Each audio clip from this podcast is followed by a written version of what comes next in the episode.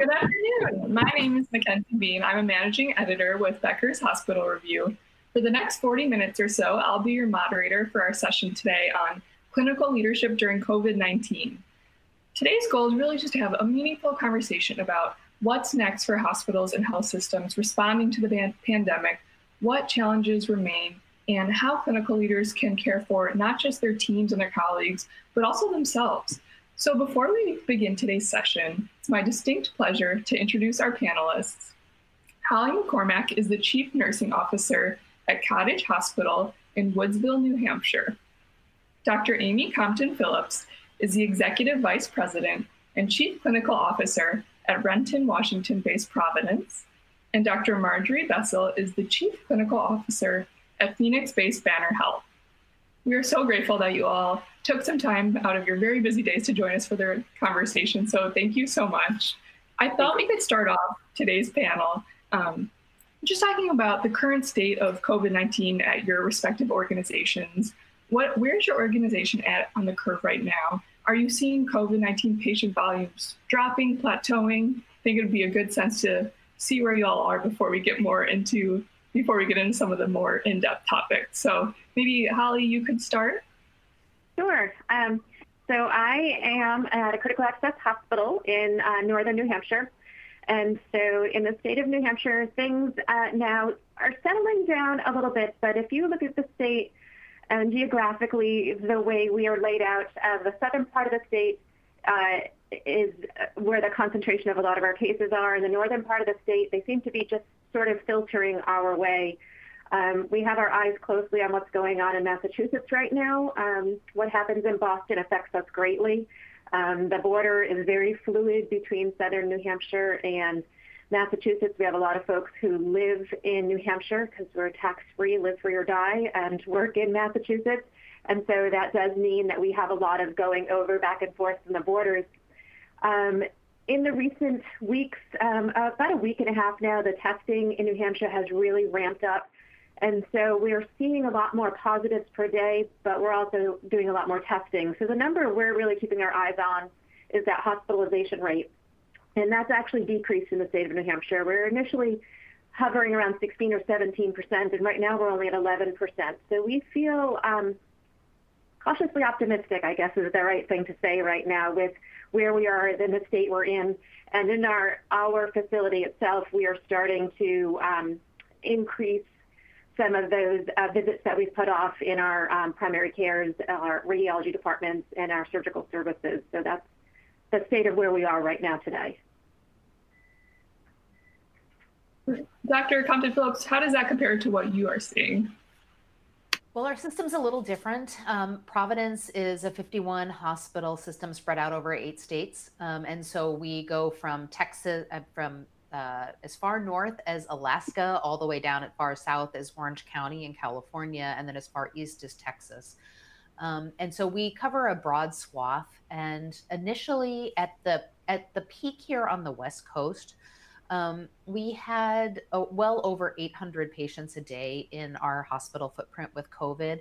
And we've come down over the past about three weeks to around 400 a day, but we're hovering right in that range and it's not going down very fast. It's down by ones or twos per day.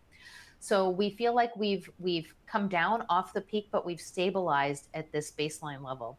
And now with reopening starting to happen of the economy, in addition to surgeries, um, as as as you heard. Um, that we're anticipating we're going to start seeing at least probably localized second waves. Um, there is some concern right now, particularly in areas in Texas and in Alaska, where we might not have the infrastructure built to do um, sufficient testing, contact tracing, and isolation. That we might be looking at, uh, and we're preparing for second peaks coming in in some localized areas as we start to open up. And Dr. Bessel, what are you seeing at Banner?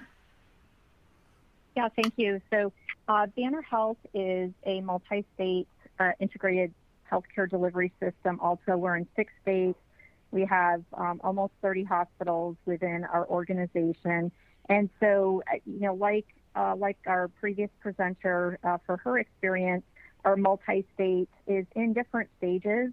So one of our uh, areas of location is in Colorado, which was hit fairly hard early earlier on than what the state of Arizona and some of our other rural facilities are experiencing. And so those numbers have peaked and they're on their way down. And so we're incredibly thankful for all of that. In the state of Arizona, which is the largest component of where we deliver care for patients in the communities that we serve, I would describe us as plateauish. So, uh, sort of like the Providence experience, we're, we're running um, in the 420 ish range for inpatients, and it's been hovering there for some uh, period of time. Not, not going up, but not really rapidly decreasing at this time. In addition, there are hot spots uh, in certain areas within the state of Arizona where some of our facilities are experiencing more local community spread than others. As, as was the experience in uh, New Hampshire, our testing is beginning to ramp up. Some of the scarce activities of either reagents and or swabs and or test media uh, have been lessening up, and so our testing is becoming more robust, uh, which has been helpful for the management as well as for meeting the demand of resuming elective surgery and elective procedures. In addition to that, uh, you know, we've experienced a very low level of infection rates in our healthcare workers, and we're finding that those generally, when we're doing IgG antibody testing, which we've just um, begun here recently, that it looks like those percentages are likely going to match fairly consistently with what the community population prevalence is. So I, I believe we have quite a long way to, to go, and I agree with um, previous comments from from Amy that as the economy begins to open up, as businesses begin to open up, uh, that the impact of what that's going to be still remains somewhat unknown, and certainly those of us that are in the delivery component of the healthcare system remain cautious and concerned that potentially we'll see some upswing in the number of cases coming through all the different avenues where patients receive care. So whether it's on our tele uh, activity, uh, whether it's with a drive-through test site, uh, whether it's in a, a, clinic, an urgent care, an emergency department, or ultimately hospitalization or ICU and ventilation. I think we're all cautious that we might see uh, some surge of that as the economy begins to open up. So it sounds like there's definitely some cautious optimism, but at the same time, hospitals and health systems are still very much preparing for what's next and anticipating those future challenges. So, with that in mind, what are some of your biggest clinical priorities, say, over the next few weeks? What's on the top of your mind right now? Do you want to hop on that one first, Dr. Compton Phillips? You know, I would if I had heard the question, but my microphone fell out of my ear. so, can you say it oh, again? No worries. Yeah. What are some of your biggest clinical priorities over the next few weeks, just in terms of the economy reopening, anticipating some of those future challenges now that the surge levels are going down a bit? Mm-hmm. Yeah, we've been using. It's a great question about about what comes next, um, and so uh, there a couple background moments um, just to to center ourselves.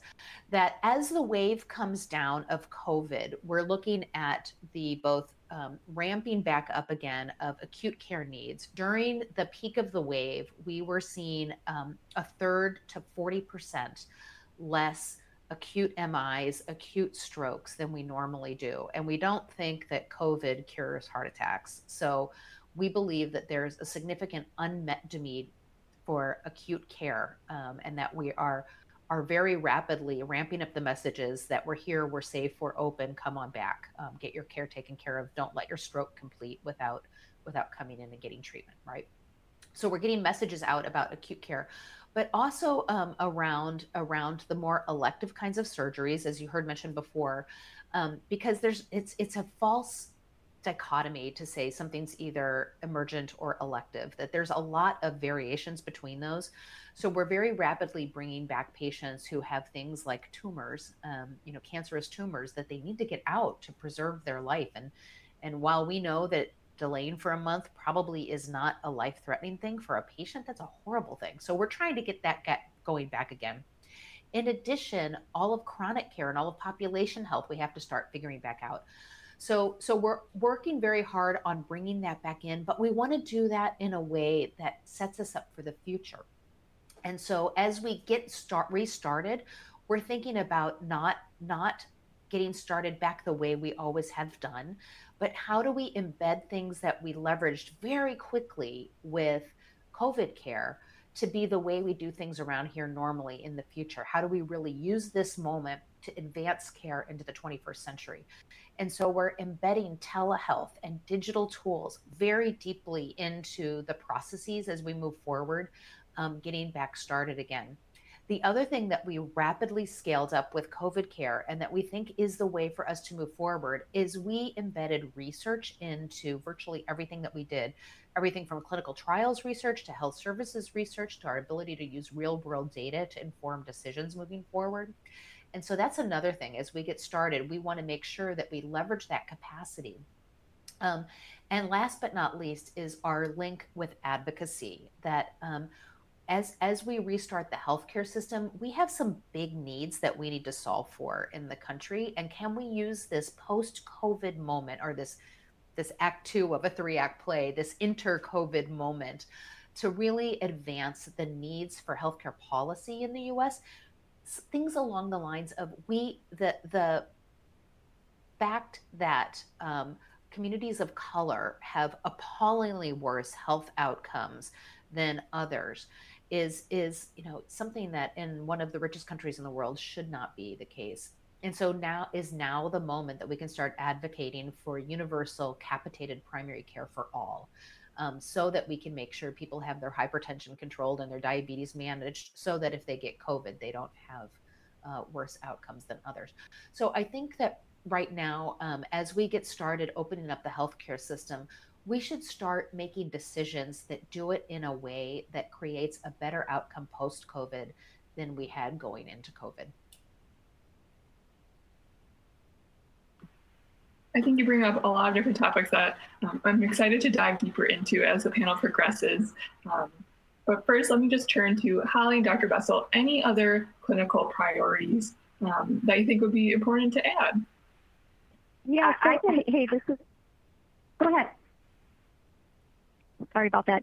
Uh, so this Margie, so I, agree with all the previous comments. I would add some other clinical priorities to that list. They're uh, very high on my list and on Banner Health list. And so one of them uh, is both relevant to COVID, but also sort of where we're going next, which is our new reality of making sure that we know how to manage both COVID reality as well as the usual and customary uh, types of services that those in the communities that we serve need. Certainly, we know that elective surgeries and procedures, as were commented on before, are necessary uh, for those that are in the communities that we serve to maintain their good health. And it's just going to be a continual part of our reality that we're going to learn how to balance taking care of those that have COVID with those that need that regular care. And a lot of that is going to center around the concept of continual safety safety for our healthcare workers and safety for those that come into our facilities, wherever that might be, uh, for on site care. And so, exquisite attention to PPE, infection prevention practices, um, taking very good care of good intake of history for early signs of symptomatology while combining an appropriate algorithm to how we test, when we test, just knowing that you can't test constantly, of course, with PCR technology, it's just not feasible from any angle that you look at. And it is in our reality, despite a lot of the stabilization that has occurred in relation to PPE, that our supply chain is disrupted. And we can expect for it to be disrupted for some weeks and likely months and months to come. And even though things have stabilized, we've all done a lot of very creative, innovative approaches to make sure that we're able to stretch out PPE supplies to make sure that our healthcare workers' safety is always advocated for and always taken into account of every process and every opening up of new services post COVID that you dive into. And so the reality is that most all of us will be in some kind of fashion approaching PPE conservation methods for some period of time because of the supply chain disruption. And so innovative, creative ideas, the re-sterilization processes that many of us have been involved in, whether they're, you know, done through a large FDA approval process or something else that you've been able to get FDA approval for um, locally are part of our ongoing reality. So I just add those additional comments to the question.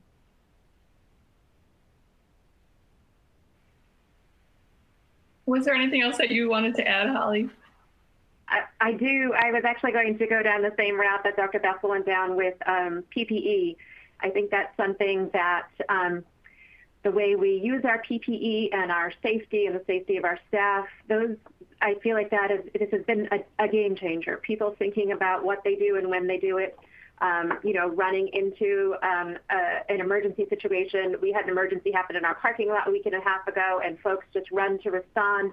And you have to stop people and remind them, you know, we don't know what we're going to, and you need an N95, and you know, you need to protect yourself because we don't know what's going to be happening. And um, those are things that they that don't come natural yet, and that we need to have come more natural. But I also think there was a point in time, you know, where a nurse would start an IV without a pair of gloves, without a second thought, and that has become something that we do quite routinely now. And so, you know, those things do will probably come into our practice, and I think that's what's going to start to change out of this. And some of the silver linings, I mean, there has to be something in there. Is you know talking about this, and um, as Dr. Compton Phillips said, uh, all this research based, every decision we've made over the past few weeks, you read all the research and you don't make a decision without thoroughly investigating what you're doing. And that's actually a very smart thing to be doing and to incorporate that into all the decision making that goes on. And I think the thing yeah. that we can do here in New Hampshire as a state is, you know, when we look at this after the fact, we should look at how we could have responded maybe better as a state. You know, it's almost like uh, every hospital for themselves we talk collectively, but we never decided how to plan collectively. We're all doing what we need to do for our communities, and I think we probably could have done a better job about saying, here's who will do this and here's who can do that because, you know, here are all the resources we have. So I'm hoping that will come to be after the fact as well. Eh, yeah just to pile on what you guys just said that eh, you know in in my mind it's it's been a real challenge that we're trying to solve this public health crisis with a private health system. And the way we can do that the most effectively is to really truly bring to life the concept of being a learning health organization or learning healthcare system across the country. Um, and i i have been amazed at how we've been able to do that you know, our internal data here within Providence, and I'm sure everybody's measuring this. Um, if we look at our mortality of patients hospitalized in March, we had around 750 people discharged in March. We had about 750 people discharged in April across our system. Um, and in March, the mortality rate was 24%. In April, the mortality rate was 18%. And the reason that is, is because we learned. We learned how to do things better. We learned to use high flow oxygen and to to prone people and to use therapeutic trials um, of, of, different medications. Um, and that and that we've learned that very quickly. By the same token, we've learned about how do you conserve PPE and use it in a way when there's a shortage that is um, both safe and effective, even though it's it's really scary for our workforce. But but um, in the same way that that we heard about at Banner um, testing caregivers, we've done the same thing, and our rate of antibody positivity, so indicating exposure to the virus, and our caregivers is running at about the same rate as, as the community prevalence. And so the same thing that, that we think despite the challenges that the PPE preservation policies are working. And so how do we keep learning that and how do we keep making sure that we're transparent with those learnings so that we can continue to build on them over time?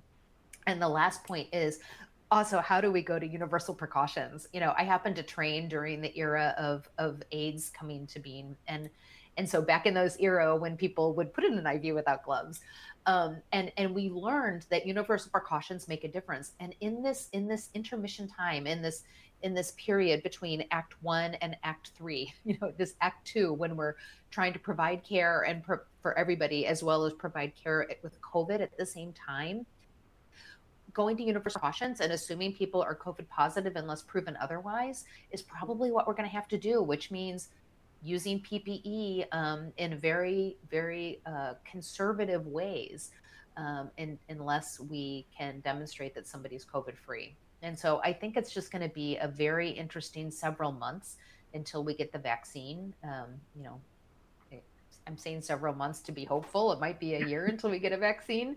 I know we're going to have to live through fluvid in the fall um, in, in between now and then. So, so I think um, really thinking deeply about about how we make that happen in a way that keeps the healthcare workforce and the community safe while we continue to provide care is essential. Mm-hmm.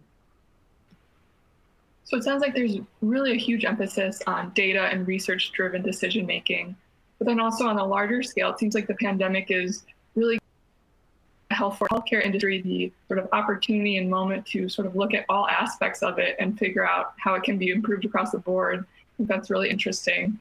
Um, let's switch gears a little bit and just talk about uh, resuming elective surgeries. I'm curious, what has been the hardest part about either that actual resumption or deciding when to start? You know, what advice would you have for hospitals or health systems who are sort of just now thinking about that or figuring out how to do it? So this is Margie. Who wants to I, dive I in first, start. girl? Yeah. I'll start. So this is Margie from from Banner Health. I'll start with that. So I, I think uh, for a lot of us, and I'll speak for, for Banner Health, of course, oh, um, some of this is not necessarily driven by our own health system decision and, and rationale, but uh, driven by state and governor uh, dictums, executive orders, et cetera.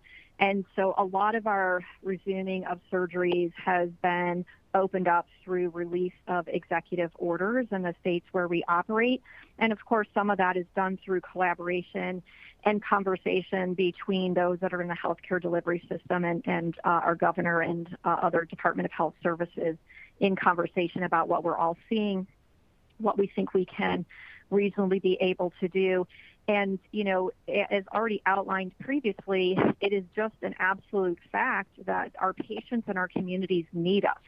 They need us to both take care of those that are afflicted by the COVID 19 disease, as well as those that continue to have either chronic disease, acute on chronic disease, or acute disease. Um, they don't take a rest, they don't take a break just because there is a pandemic. And so it is our absolute new reality that we're going to have to manage between now and when there's vaccine and or significant treatment options for us for COVID-19, this dichotomy of patient populations. And so having a very rational approach um, so that you're not over consuming PPE, thinking about, you know, what subsequent waves may or may not look like for all of us while you're still taking care of those in the communities that you serve.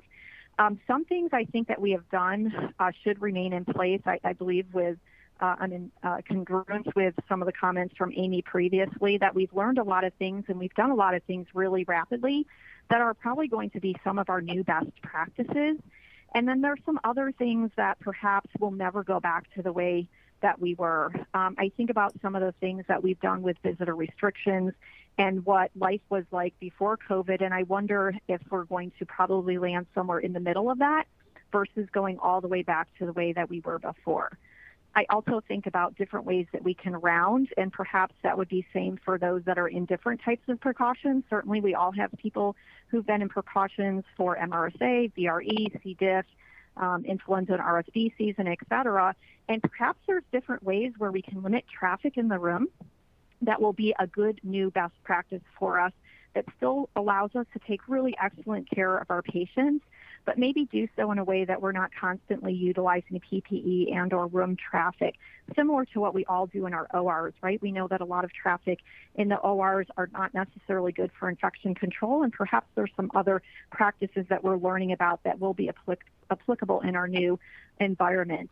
And certainly one of the rate limiting steps, in addition to what I've talked about for resuming elective surgery, uh, in a safe way is making sure that you have adequate testing. As we've all come to learn about the asymptomatic individuals and what the viral shedding can be and how that can be potentially very harmful to our healthcare workers if not aware, wearing appropriate PPE, et cetera, having an adequate and appropriate preoperative testing algorithm that is available, that's sustainable into the future is going to be a very important component of creating an environment for resuming of those surgeries. And then I think lastly, and it was touched on in some of the other answers that we spoke about previously, is winning back the consumer's mind and heart around their own safe care.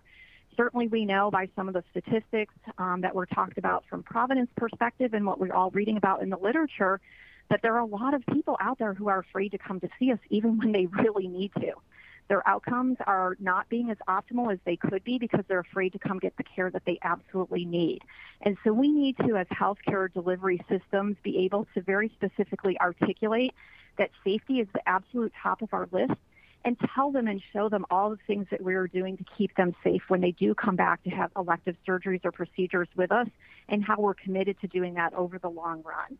So those are some of my observations and things that we've thought about in resumption of those surgeries and procedures. Just to, to, to follow up on that, we have noticed in the state of New Hampshire a, uh, a dramatic increase over the last two weeks in um, ICU admissions. And I think it piggybacks right on top of that of people waiting too long. They were afraid to come to our EDs. They waited too long, and now they're here now, and now they're really, really sick. And so this is, we're seeing this statewide. We're seeing it in the, the bigger facilities, and we're seeing it in the small critical access that people really just waited way too long to come seek help. Yeah, I, um, I totally agree uh, with with uh, avoiding waiting and regendering trust in the healthcare system, making sure that we have appropriate um, pretest algorithms. But I'd love to also go back to one thing that Margie said and and have a counterpoint. Um, and and not only from patients that we've heard about, um, particularly patients close to the end of life, having limitations on visitors has been heart rending for families and for the um, teams that are caring for them. And, you know, iPads and FaceTime go a long way, and they're not the same thing as having your family gathered around you at a time when there's um, there, there's such trauma happening um, to individuals. Um, I also happen to have a brother who's deaf that reads lips, and so having universal PPE for him um, he he at one point had to be in a hospital with everybody uh, with being on isolation, and he couldn't communicate with anybody. Nobody could communicate with him, and and it is that the barriers that the precautions we put in place because we have to right now are real barriers for our patients and for their families to ensure that we have a healing environment. And so as we move forward, we're going to have to figure out how to balance healing the psyche as well as healing the body. Um, and it's going to be challenging because what we're doing right now works and it's what we have to do when there's no treatment for a germ that you get. And it's really tough to live with.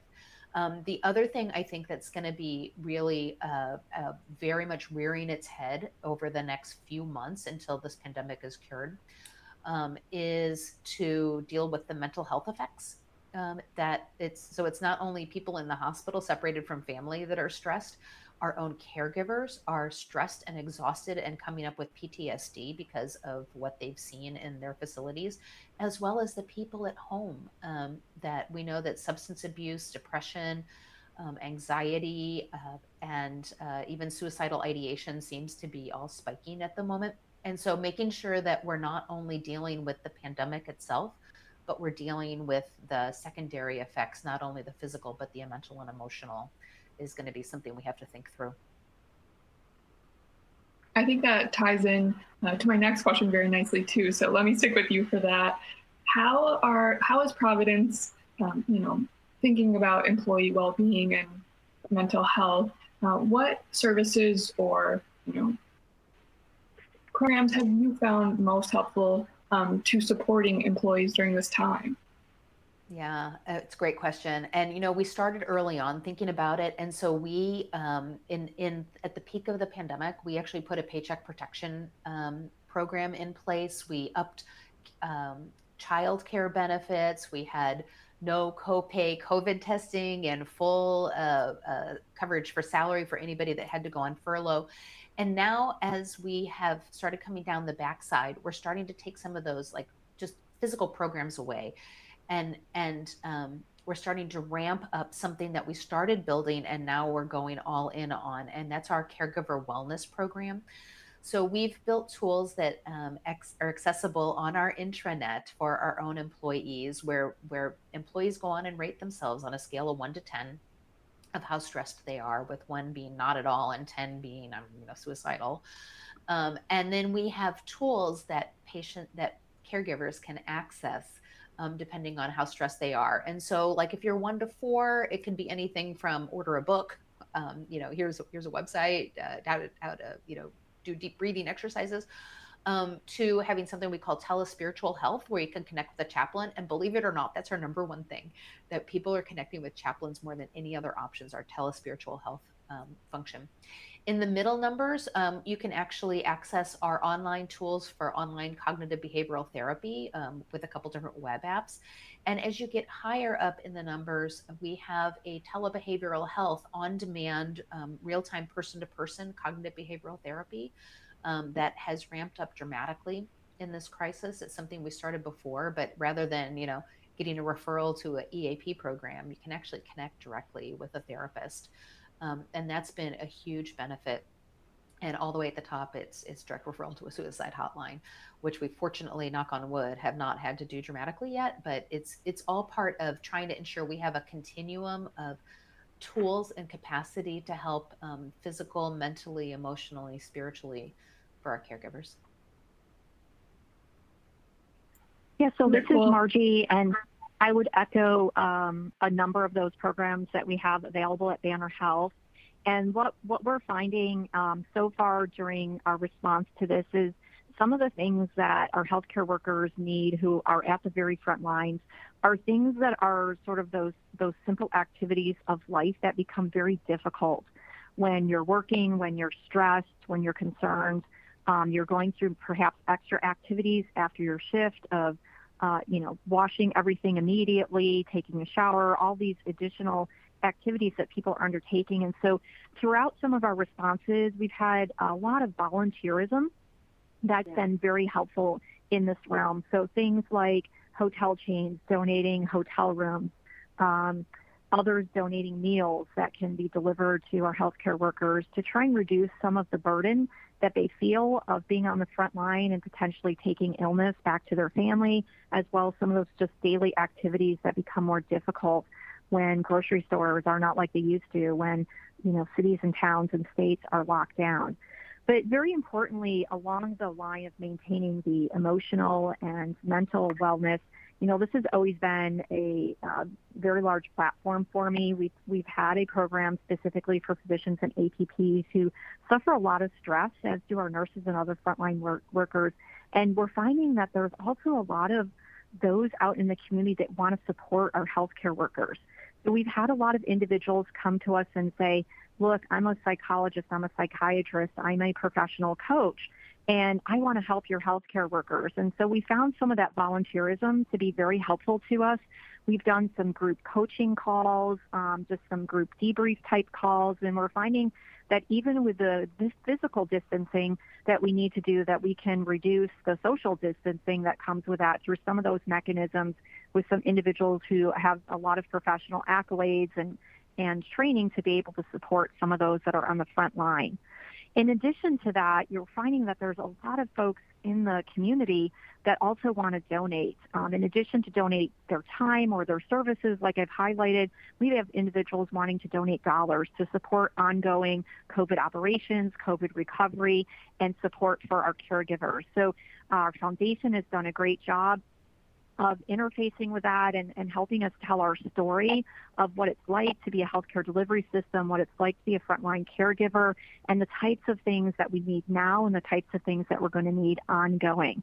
Um, so those have been some of the additional activities that Banner Health has been able to do, and I think it's just such a great um, just you know a great story to tell about the volunteerism and the foundation and the donations that are coming forth to support our delivery system as well as our frontline workers. Yeah, it's great to see that there's such a spirit of support from so many different angles. Well, Dr. Compton Phillips, I know you have to log off shortly. Um, I want to thank you so much for joining us and participating in the conversation. It's been a pleasure to have you here. Thank you so much for the chance. And Holly and Margie, I'll look forward to meeting you in person at some point during a post COVID world. Yes, thank you. Absolutely. Bye. Thank you. Perfect. Well, Holly, let me turn the floor over to you. Um, is there anything else you want to add in the realm of employee wellness or um, you know, what initiatives are going on at Cottage Hospital? Well, in terms of employee wellness, to echo the thoughts about volunteerism, that ha- really has touched the hearts of all of us. Um, the community coming forward with everything from making, you know, the cloth masks which we have decided um, because we're using surgical masks for our staff um, that we have laundered those and we hand those out to uh, visitors when they come in, and we have uh, provided them to some of the um, the stores in the community where we noticed that many people were working without any sort of protective device. Um, we've had people donate food. We've had people who, you know, want to make a difference in every way, shape, or form. And I think that that's really um, a positive thing when you can involve the community like that. And being in a rural hospital, that's something that we have is this huge sense of, of community. Um, and you know that sense of burden is there. We have you know nurses that are during the day homeschooling their children now because the kids don't go to school and then they're coming to work their shifts at night, and it is overwhelming. And we've tried to do things even as simple as um, in our our cafe um, selling milk and things like that, so people don't have to go to the store after work. We do um, prepared meals so that you can take home a dinner for four for ten dollars and be able to feed your family without having to worry about that additional thing. And those just those little things just mean so much to staff, and also communicating a lot. Um, that's something I heard very early on. If people wanted to know what was going on and they wanted information, um, and I think that that helps um, give them a little bit sense of a security of what what is going on, what are we thinking, um, what do our PPE supplies look like. Um, I know that's a big worry. You know, they hear about things going on around the country where, where there's not enough gowns or not enough masks. And so just being very transparent about what we have and, and here's what we're doing and here's the plans, I think have been very helpful. I think that communication piece is seems like it's a big part of it. So I'm glad you brought that up. Um, so I think in healthcare, you often hear sort of the idea that caregivers um, you know, need to be taking care of themselves before they can care for patients. But I think the same also goes for leaders needing to make sure that they are okay and you know doing well before they can take care of and help their own team. So I'd love to talk just a little bit about self-care right now. How are you handling your own, you know, large priorities right now as clinical leaders with your own self-care amid the pandemic and such a busy time? Starting very early on in this, um, I think that the inclination is just to be here 24 7 and showing staff that you're here for them and my CEO was constantly saying to me, I want you to take a day off this week. Make sure you're taking a day off this week. But you have that sense of having to be there. And I think it would have caused me more anxiety to not be here. But the one thing I do do for myself is I get up early, very early in the morning, and just before the sun comes up, my dog and I go out and we run, and we run and we run and we run, and that is what I do to uh, keep myself where I need to be. That's my time. Love that. Yeah. And what about you? So this is yeah, sort of a similar theme. So uh, we've done a lot of uh, telecommuting, um, as as I think many others have, to continue to reinforce the need for social distancing when you can, and, and have learned to be, I think, quite effective with some of those modalities. And so, with less of car time and commute time, that opens up some other time that I've been able to take advantage of. Uh, my husband is a great support to me. My dogs have never been walked or run as much um, as they were uh, uh, during the COVID response. And, you know, I've learned to use those same tools that I'm using at work for other things. So I have family that's um, quite distant from me, and many of them are sheltering in place. Uh, some of them live in New York State, so, uh, you know, some extreme activity and a lot of uh, governor interactions there. And so we've utilized some of the same tools of Zoom meetings and other things like that to try and stay very connected because it's a shame that as we've responded to COVID, that social distancing has become the term because really it's physical distancing. And so um, trying to just do the physical distancing while not doing social distancing is really, really important. So just trying to use a lot of different tools and um, some of the time in a different way from pre COVID activity. I really love that differentiation between physical distancing and social distancing. I think that's a great way to put it. Um, I think we touched on um, you know some ideas of this next question a little bit, um, looking at opportunities to improve healthcare after the pandemic. But I'm curious, just on a broader scale, you know, what do you think the lasting effects of the pandemic will be on healthcare and its reshaping? Wow, it's, yeah. it, that's a hard one to come up with a very concise answer. I mean, there's so much to consider, and I think even one year ago, I don't think any of us could have pictured this or this playing out for you know indefinitely in time. And so it's very hard to think about, you know, uh, the future, but it's also for me now hard to fathom a future without thinking about COVID and, you know, what that's going to look like with the flu in the future. And just always having those those um, questions about safety in there and um, and how we go about processes and making decisions. Um, I think some of the things about even um, it was touched on earlier about our supply chain and about being ready and about having you know vendors that are, producing what we need and access to the things that we have to have so that we can do this safely. Um, there is a lot to consider there in the future. Yeah, this is Margie. I would agree with some of that. I, think there's some things that we have learned throughout COVID that were on our playbook, you know, to-do list, but COVID has certainly accelerated that. So we've talked a little bit about the use of televisits um, in reducing traffic even in hospital rooms for patients that are in precautions.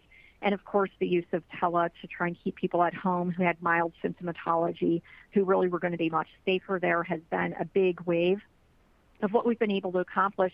And certainly some of that was also augmented by payment, um, payment uh, mechanism changes, et cetera. And so I hope as we reshape healthcare in the future and learn from some of this, that will continue to drive um, that some of these in-person visits that have been such a component of healthcare delivery uh, will will no longer be done in that fashion or a portion of them, you know, can be done in the fashion that we've learned how to do during COVID. I think from the patient and the consumer perspective, um, they're realizing some of the benefits and, you know, are probably going to come to us and say, please don't waste my time. You know, I, I shouldn't be in your space. You know, I can be much more effective um, and productive in my workspace or in my home space without all the travel that it takes. There's a lot of things that we can do asynchronously, et cetera, to keep me safe and to get my healthcare needs met. So I would hope that we reshape healthcare in a way that was always in our playbook, but um, perhaps the timing and the timeline of it was more protracted. And we've certainly been able to show that we can shrink that significantly. But certainly some of the um, payment methodologies and all of that will need to remain aligned to support that. I also think that, you know, to the comment about influenza season, et cetera, that we've learned a lot about healthcare worker overall health is really key and not coming to work when you're ill, although always something that I think we've all talked about, we've never taken as seriously as we have now. So taking temperatures, having people attest, um, having it be okay to call in ill, thinking about even some of our own policies of how many days you can call in ill before you're in some kind of corrective action, et cetera, probably all need to be revisited in a way that they have been with COVID and perhaps in some shape um, hopefully mostly intact, become our new reality. That without our healthcare workers being safe and being healthy, we really can't do the work that we need to do, and we need to safeguard um, their own health, and we need to make sure they're not coming to work ill and infecting both our patients, but also their other coworkers in a way that doesn't allow us to have an adequate workforce when we have other surges like most all of us do during respiratory-like illness, et cetera. And then I think the other thing of um, when you think about healthcare and the the interface between subject matter experts in healthcare and policymakers at the government and FEMA and federal levels, et cetera, that we're seeing that subject matter experts are key. They're needed. We need to have forums where they can, can continually tell us what they're seeing, what they're thinking, what the science, what the data is showing us, and help them really have a great platform to continue to drive overall policy. We've all seen some of them on the national news, and they're very, very expert in their field. And um, listening to them and having them guide us through these types of challenges that we have in healthcare will always put us in a better position to respond in a way that helps us take care of the most number of individuals in the safest possible way while keeping our healthcare workers safe, regardless of any type of insult or challenge that we have. Great. Well, Holly, Dr. Bessel, I think those are both wonderful insights for us to wrap up our panel on. Um, Thank you both so much for taking the time to be with us today and for sharing such thoughtful remarks. Um, and thank you also to our audience um, for watching and participating in the first ever Becker's virtual Health IT Clinical Leadership and Pharmacy Conference. If you submitted any questions or comments through the Q&A box of the presentation, um, and they were not addressed today, we will be sure to follow up with you and get you those answers. But on behalf of Becker's, please stay safe, stay healthy, and we hope you all have a great rest of your day. Thank you. Take care.